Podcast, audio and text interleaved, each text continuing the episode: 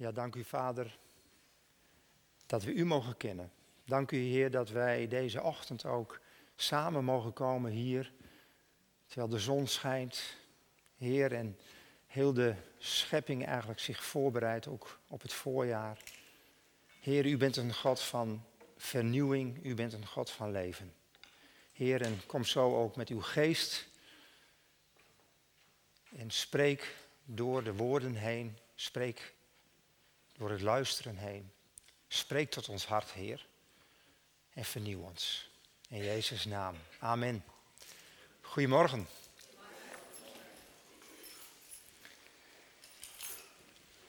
Mooi om hier weer te zijn. Het was vorig jaar volgens mij voor het laatst, in december.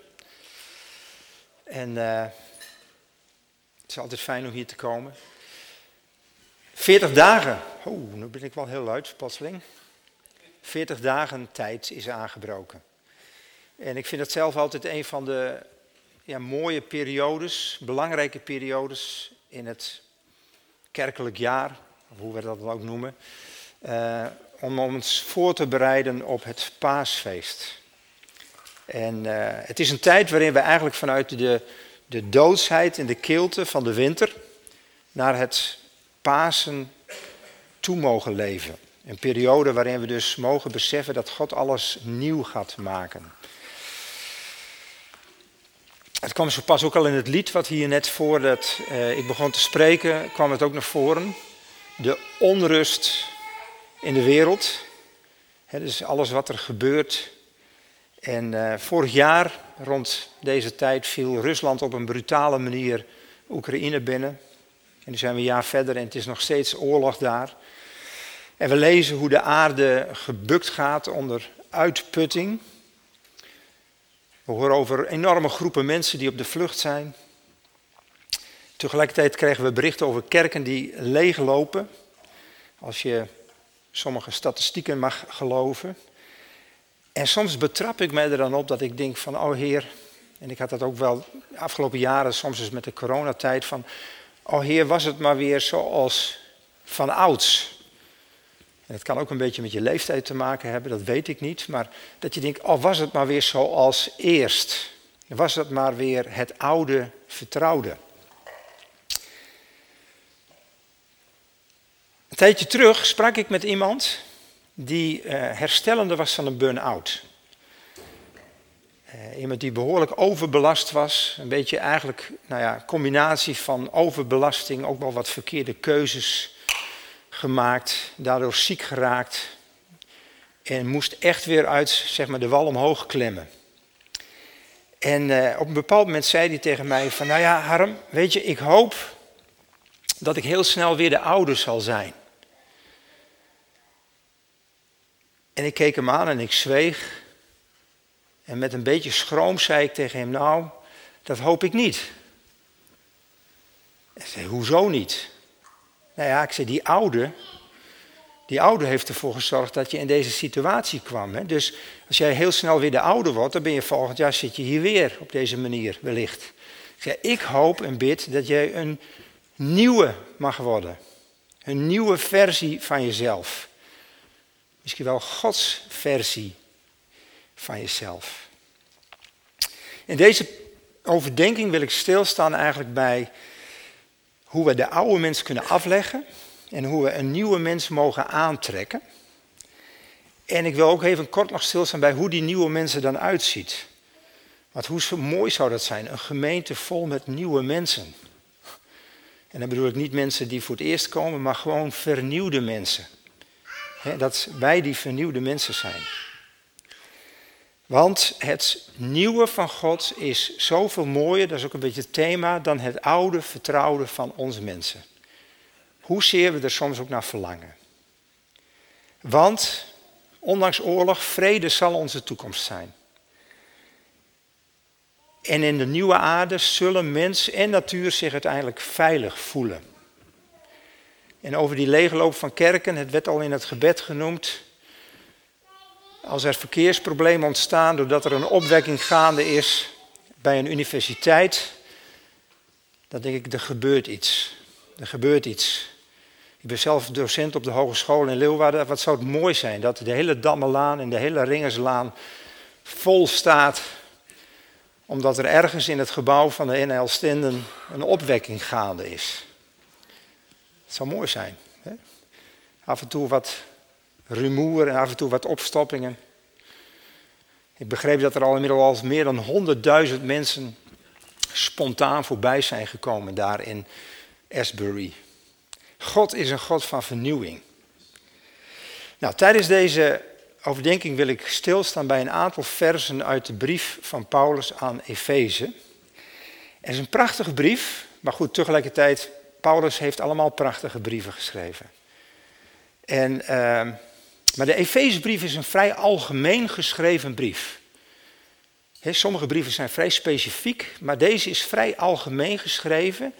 En eigenlijk zeggen heel veel schriftuitleggers ook van ja, daarmee zou je ook kunnen zeggen, deze brief is niet alleen maar voor die, die specifieke groep gelovigen in Efeze toen, maar is ook voor alle tijden en is ook voor andere plekken en is ook voor nu.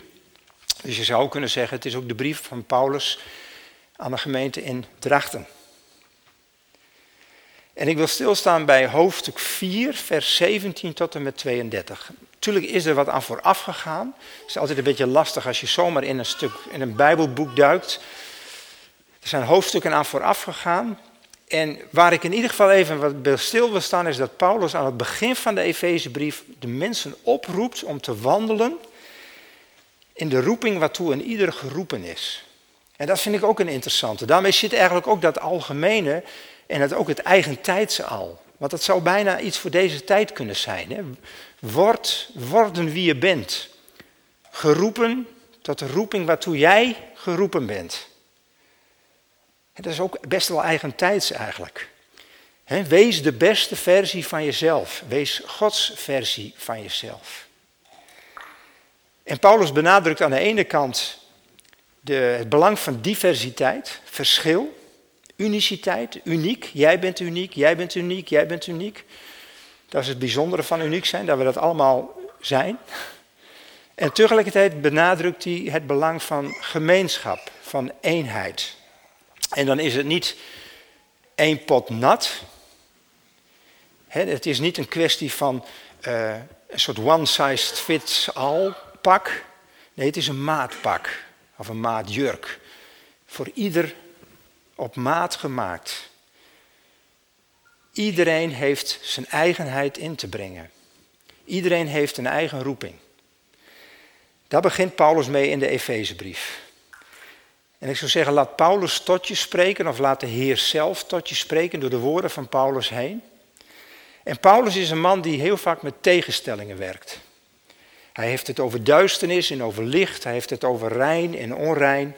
Hij heeft het over een leven van nemen, stelen en een leven van geven.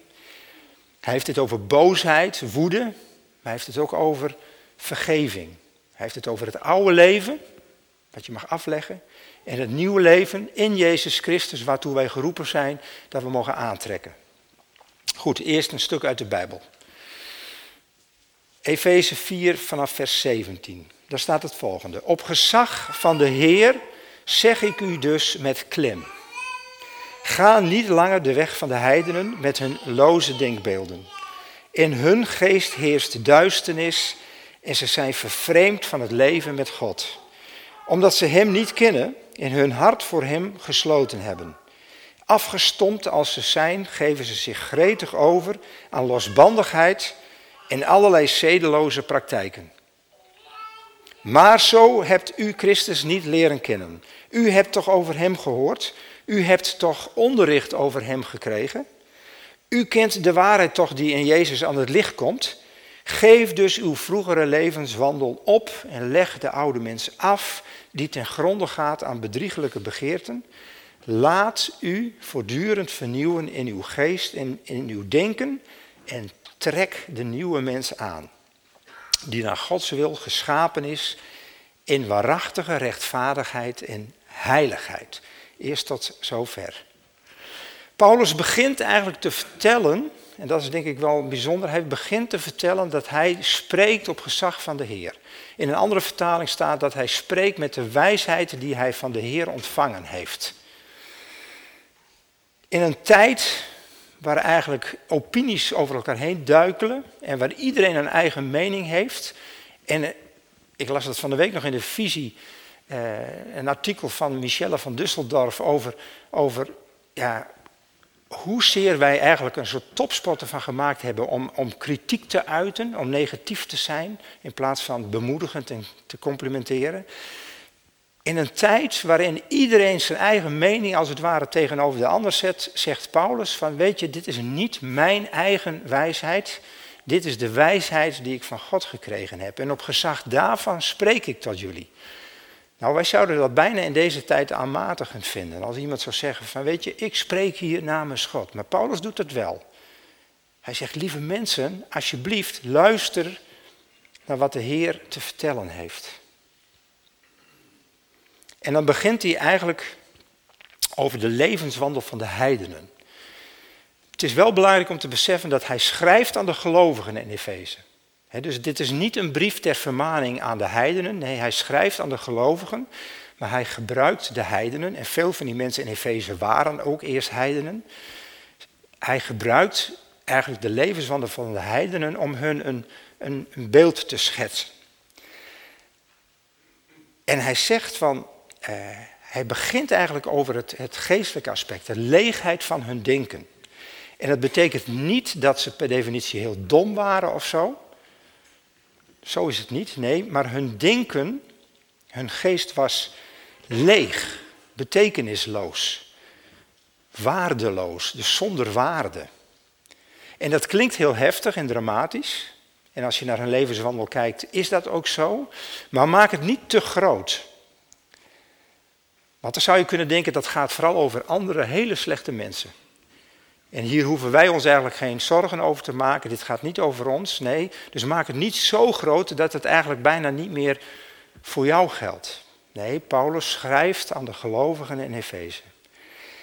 En dan beschrijft hij die levenswandel. Nou, dan heeft hij het over losbandigheid en zedeloosheid. En hij gaat niet in detail treden. Hoeft ook niet, denk ik. Wij kunnen ons daar wel wat voorstellingen van maken. Denk als je naar het journaal kijkt of de gemiddelde film uh, waar 16 plus bij staat of, of iets dergelijks, dan, dan kun je daar wel een beeld bij vormen. Wat zedeloosheid is en losbandigheid. Een corrupte manier van denken schrijft hij over. Hun harten die overschaduwd worden doordat ze ver van God af zijn. En dat is denk ik wel, wel mooi, want, of een belangrijk stuk, dat ze ver van God af zijn. Dat is denk ik belangrijk om te beseffen. Daardoor worden ze apathisch. En daardoor worden ze eigenlijk uh, leeg. En hij schrijft dat die gedragingen het gevolg zijn, en dat is denk ik belangrijk om te beseffen, van hun vervreemding van God. Vervreemd zijn. Vervreemd zijn betekent dat je eigenlijk, als je in een relatie vervreemd raakt van elkaar, bijvoorbeeld in een vriendschapsrelatie, dat je zegt, ja ooit waren we heel, heel close en we zijn in de loop van de tijd vervreemd dan weet je eigenlijk niet meer wie die ander is. Die ander is geen bekende meer voor jou. Dan ken je elkaar niet meer. Nou, als je dat in een huwelijk krijgt, dan raak je vervreemd en dan kun je soms verkeerde keuzes maken. Waarom? Omdat je eigenlijk niet meer dicht bij het hart van de ander leeft. En zo kunnen we dus ook vervreemd raken van God. En die vervreemding is uiteindelijk de oorzaak van die levenswandel. Dus er gaat een geestelijke werkelijkheid aan vooraf. En doordat ze hun hart hebben afgesloten voor Hem, raken ze afgestompt. En steeds weer, hij schrijft aan de gelovigen. Hij schrijft aan de gelovigen van Efeze. En dit soort teksten kan er soms zo hard binnenkomen dat ik het lastig vind om te horen. En wat mij dan vaak helpt, al die negatieve dingen, al wat mij dan helpt is om het, tegen, het positief tegenovergestelde te bedenken. Dus het positief tegenovergestelde. Nou, wat is het, het positief tegenovergestelde van loze denkbeelden? Nou, betekenisvolle gedachten. Waardevolle gedachten. Waar denk jij aan?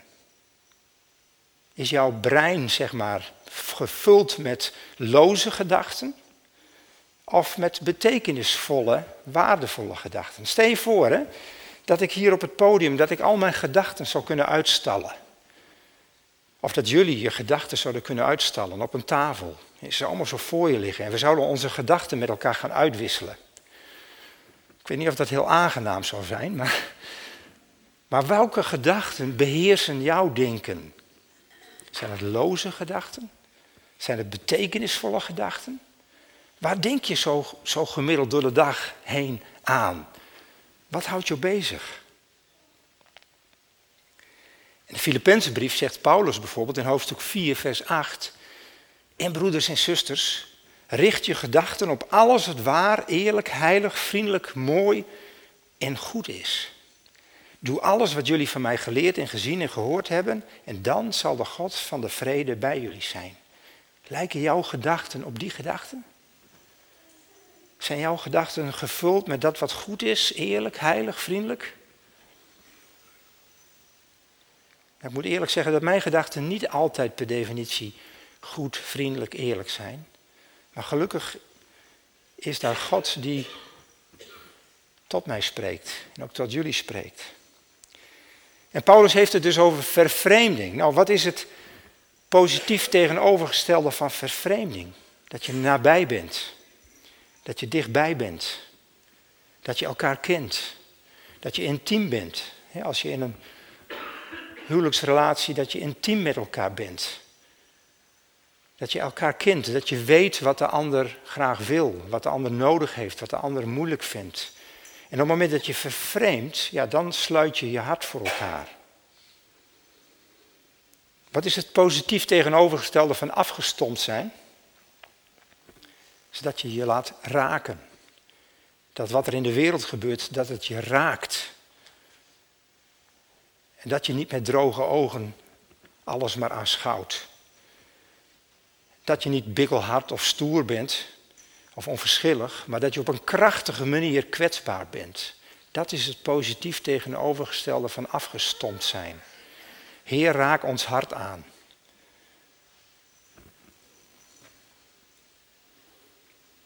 Paulus maakt dus hele scherpe tegenstellingen. En het is echt niet omdat hij zo'n zwart-wit denker is. Dat maken mensen wel eens wat van hem.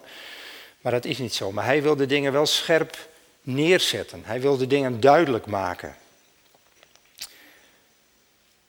En dan heeft hij zo die duistere levenswandel van die heidenen als een soort, soort schrikbeeld geschetst.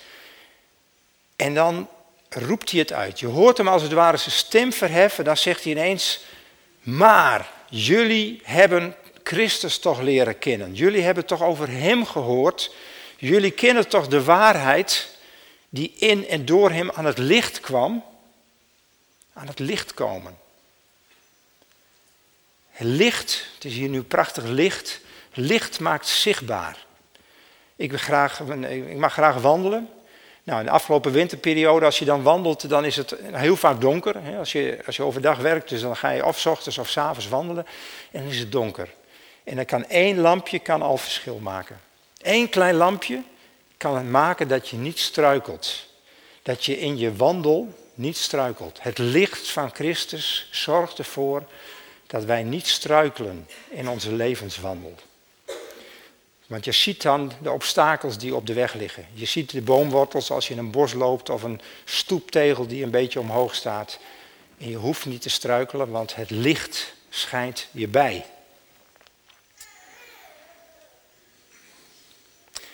En dan gaat hij verder, er staat dan, u kent de waarheid toch die in Jezus aan het licht komt. Geef uw vroegere levenswandel op.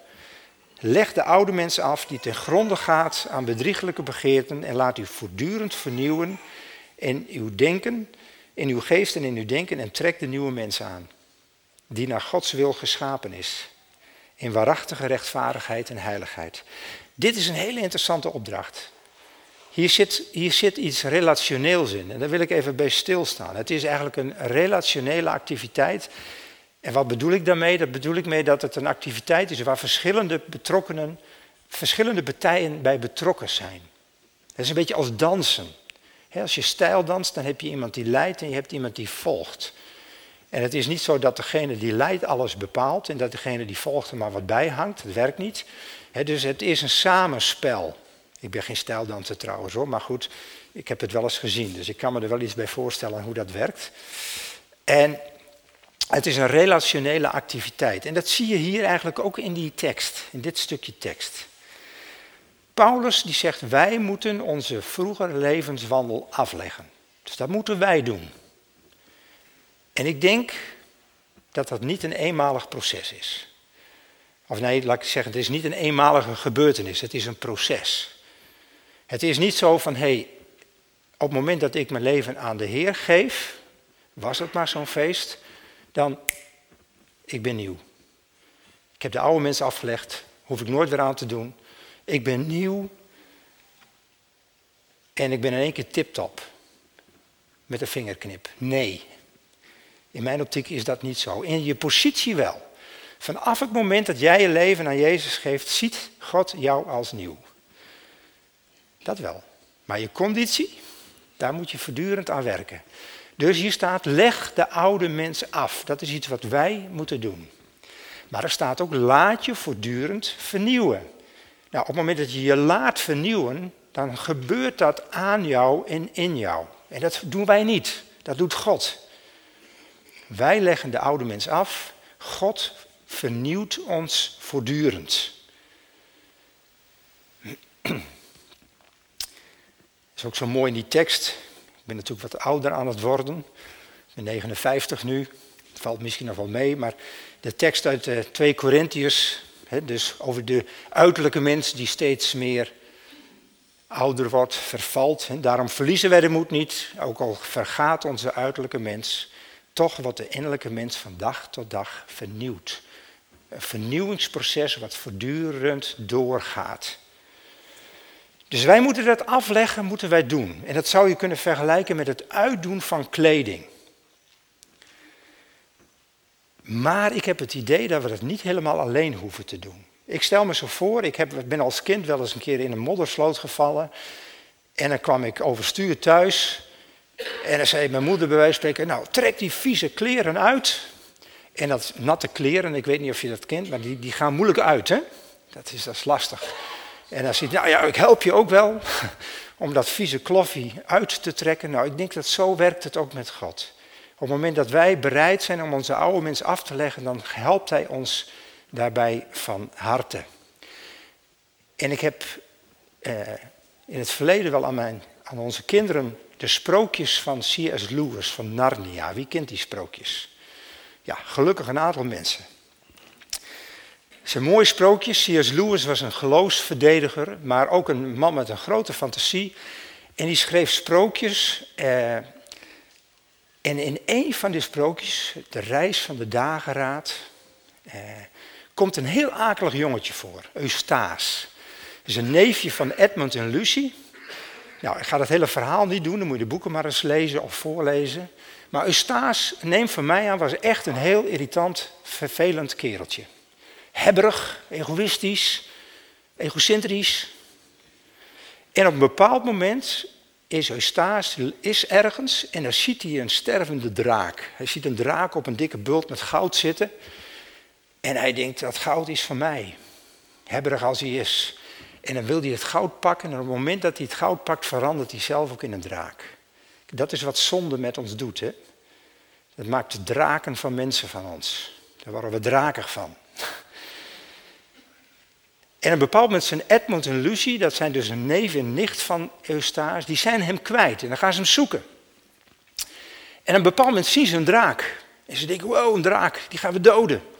Maar vlak op het moment dat ze hem willen doden, zien ze dat het hun neef is. Dat is ook wat zonde doet. Hè? Dat is ook wat de vijand eigenlijk met onze mensen doet. Die maakt ons zo drakig dat andere mensen eigenlijk niet eens meer zien dat je mens bent. Hebben ze bijna de neiging om jou te doden. Maar gelukkig, Edmund en Lucy zien dat het hun neefje is en ze nemen hem mee terug naar het schip. Ze behandelen hem vriendelijk en lief en het mooie is dat hun liefde, hun vriendelijkheid zelfs hem wat milder maakt. Hij wordt er een vriendelijkere draak van. Maar hij is nog steeds een draak. Zij kunnen hem niet ontdraken. Dat kunnen ze niet. Dat kan alleen Aslan. En Aslan is een leeuw. En Aslan staat symbool voor Jezus. Jezus Christus. En Aslan zegt op een bepaald moment, laat mij het doen. dus hoe, hoe goed wij ook met vriendelijkheid en zorg richting andere mensen, die misschien super eruit zien, dat is altijd helpend. En dus als je een draak tegenkomt waarvan je vermoedt dat het een mens is, behandel hem of haar met liefde. Behandel hem of haar met liefde. Maar uiteindelijk moet Jezus het doen. En dan staat er in dat boek, daar ga ik even een stukje van voorlezen. Er staat, toen zei de leeuw, Aslan, Jezus, je zult het mij moeten laten doen. Laat mij je maar uitkleden. Ik, zegt Eustace, was doodsbang voor die klauwen van hem. Dat kan ik je wel vertellen. Maar ik was er intussen bijna wanhopig van. Dus ging ik maar gewoon plat op mijn rug liggen om het hem te laten doen. En de allereerste haal van de klauw ging zo diep dat ik dacht dat hij dwars door mijn hart ging. En toen hij mijn huid eraf begon te trekken, deed het meer pijn dan alle andere dingen die ik ooit heb gevoeld. Het enige waardoor ik het kon verdragen was dat het echt een fijn gevoel was dat het spul losliet. Het loslaten van de drakenhuid. Het is een pijnlijk proces, maar een bevrijdend proces. En als je het Aslan, als je het Jezus laat doen, een effectief proces. Want soms zit je te peuteren en te peuteren en dan denk je dat je er vanaf bent en dan zit er weer een stukje drakenhuid. En uiteindelijk zegt Eustace aan het eind, als die schubbige huid er helemaal af is, zegt Eustace, en daar stond ik dan, zo zacht en zo glad als een schoon geschild wilgetakje. En kleiner dan eerst. Dat vind ik mooi, zo'n schoon geschild wilgetakje, dat je wel. Hè? Het is heel wit, is heel teer, als de bast eraf is.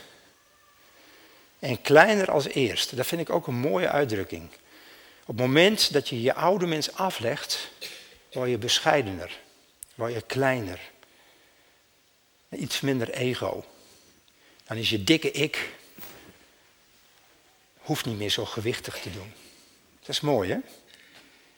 En daar sta je dan naakt. Als een schoongeschild wilgetakje. Kwetsbaar sta je daar dan te kijken. Dat is best spannend dan, hè? Dan ben je je drakenhuid kwijt, maar daar sta je dan. Het is een beetje alsof je uren in bad gezeten hebt en je komt eruit. En je denkt, wow, nu ben ik wel heel teer en kwetsbaar. Maar het stopt daar niet. Dat is mooi. Het stopt er niet. Want dan zegt Paulus, trek de nieuwe mens aan. En in een andere brief, in de Colossensebrief, maakt hij ook echt de vergelijking met kleren. Trek de nieuwe mens aan. En dan stel ik me zo voor, vroeger, het is zaterdagavond, morgen is het zondag, en de zondagse kleren hangen al klaar over de stoel.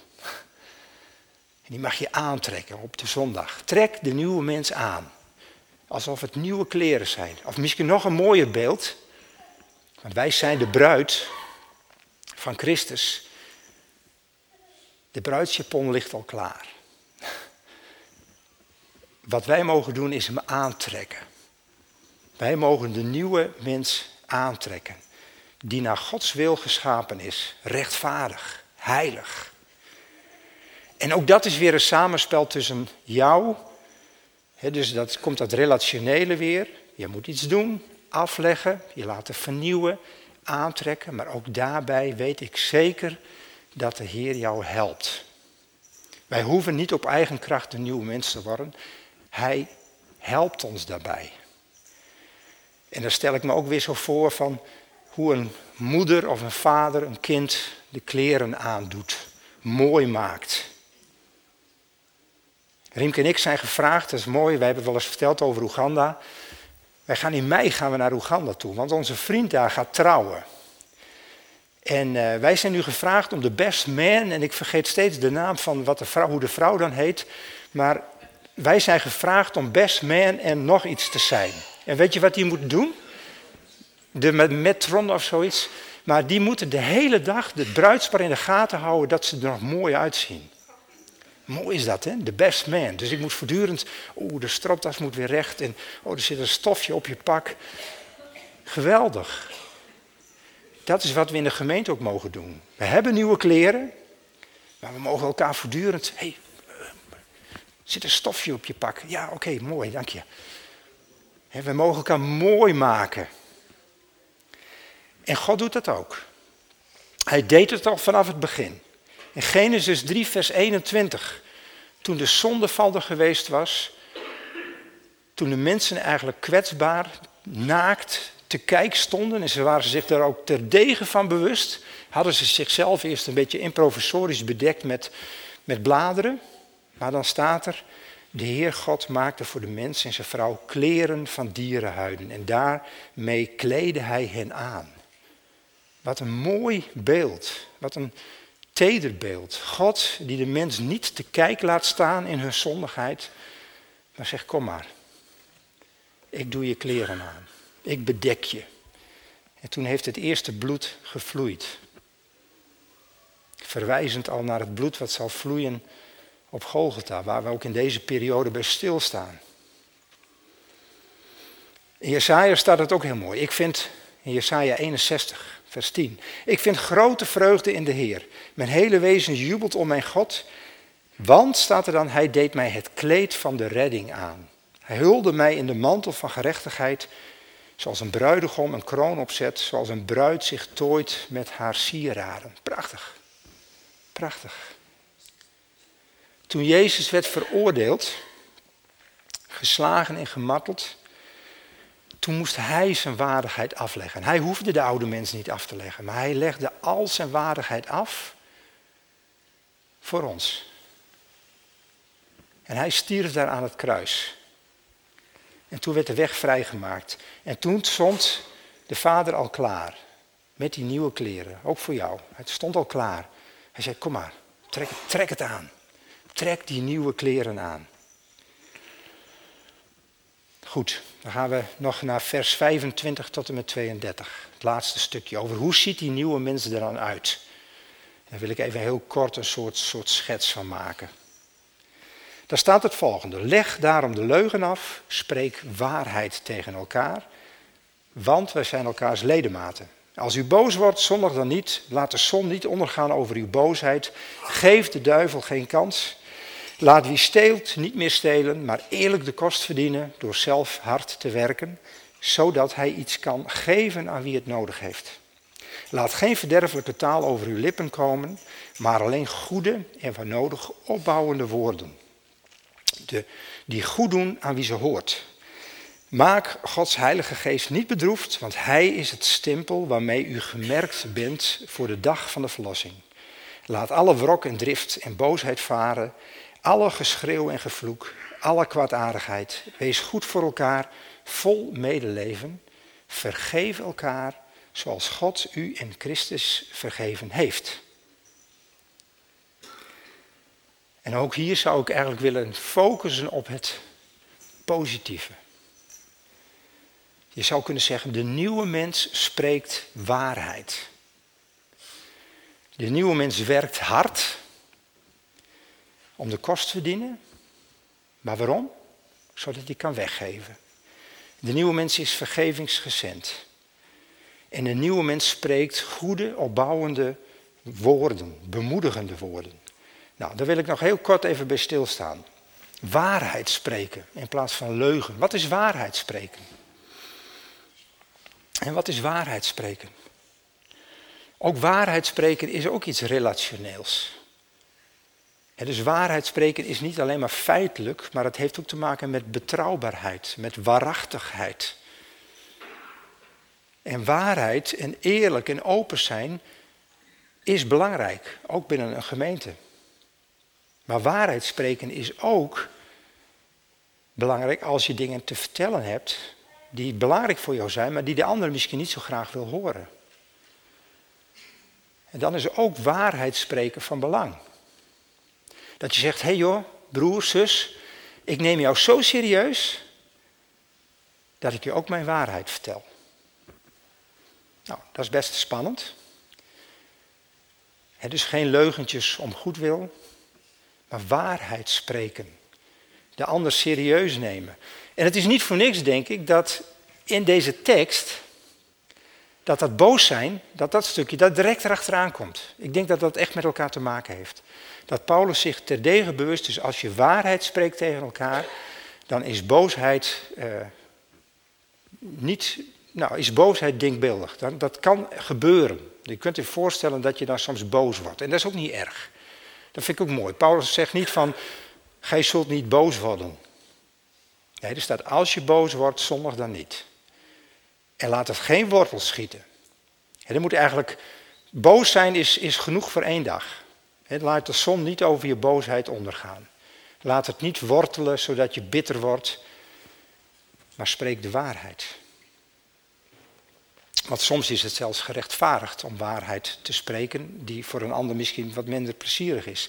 Steel niet, dat is het tweede. Nu zul je denken, ja, stelen, dat doen wij hier toch niet. Tenminste, ik denk dat er niemand hier zit die zegt van nou, Harm, eh, nu je het mij vraagt, ja, ik steel af en toe wel eens. Zijn hier mensen die stelen? Ik heb uw hand niet gezien. maar stelen, stelen, stelen is eigenlijk het negatief tegenovergestelde van geven moet je altijd even over nadenken dan. Hè? Dus geven is het positief tegenovergestelde van stelen. Als ik jou iets geef, daar heb ik het vorige keer ook over gehad, dat heb je niet verdiend, uh, daar heb je niks voor hoeven doen, dat krijg je daar zomaar. Nou, stelen is iets nemen van een ander, wat je niet hebt verdiend, wat niet van jou is en wat jou niet gegeven is. dus dat is een vrij ruim begrip. Nou, daar ga ik nu niet helemaal op in. Maar het interessante is, dat zegt Paulus, nee, werk hard. Nou, dat vinden wij in, in Calvinisten, als we zijn in Nederland, wel een mooie. Werk hard. En waarom? Zodat iedereen zijn eigen kostje kan verdienen? Nee. Want het tegenovergestelde van stelen is niet hard werken. Het tegenovergestelde van stelen is geven. En dan zegt Paulus, werk hard, zodat je kunt geven aan degene die dat nodig heeft. En dat vind ik ook een mooie.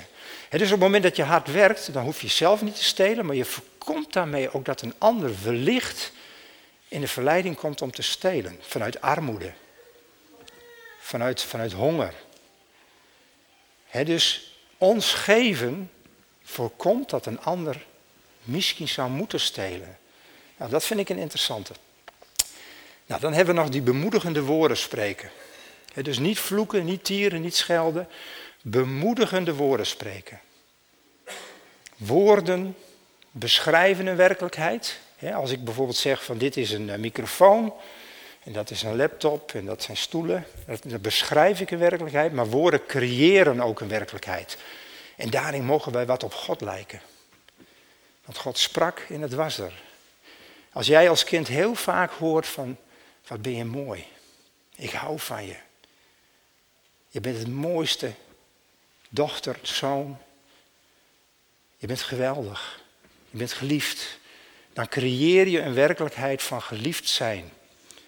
Maar op het moment dat je voortdurend zegt, ja, jij ook altijd. Je kunt ook niks goed doen. Dan ben je ook een loser. Of ik hoorde ooit eens een keer van iemand die had toevallig gehoord dat zijn ouders tegen elkaar zeiden van ja, die jongste, die laatste van ons, die had er eigenlijk nooit moeten zijn. Maar je zult maar horen. Woorden hebben kracht. Dus bemoedigende woorden hebben kracht. Woorden zijn stenen waarmee je een huis kunt bouwen waarin je veilig kunt wonen met elkaar. Dat is belangrijk. En er staat het laatste, vergeving.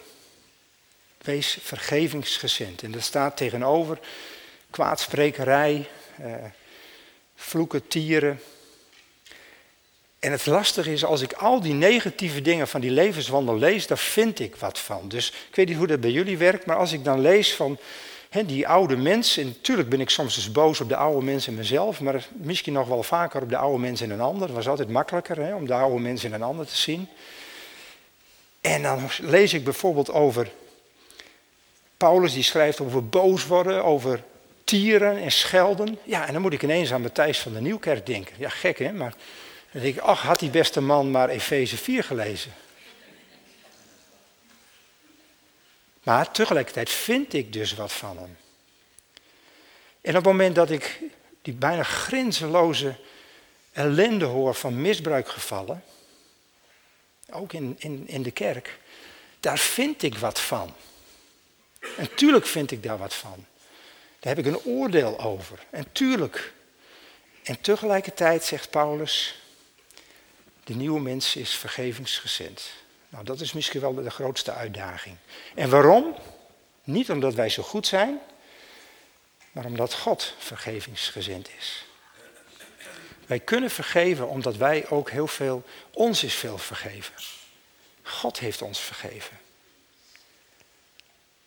En dan lees ik nog een tekst, die, kwam ik, die las ik vanochtend en toen dacht ik, oh die past er ook zo mooi bij. Colossense 3. Daar zegt, omdat God u heeft uitgekozen, omdat u zijn heilige bent en hij u lief heeft, moet u zich kleden in innig medeleven, in goedheid, bescheidenheid, zachtmoedigheid en geduld.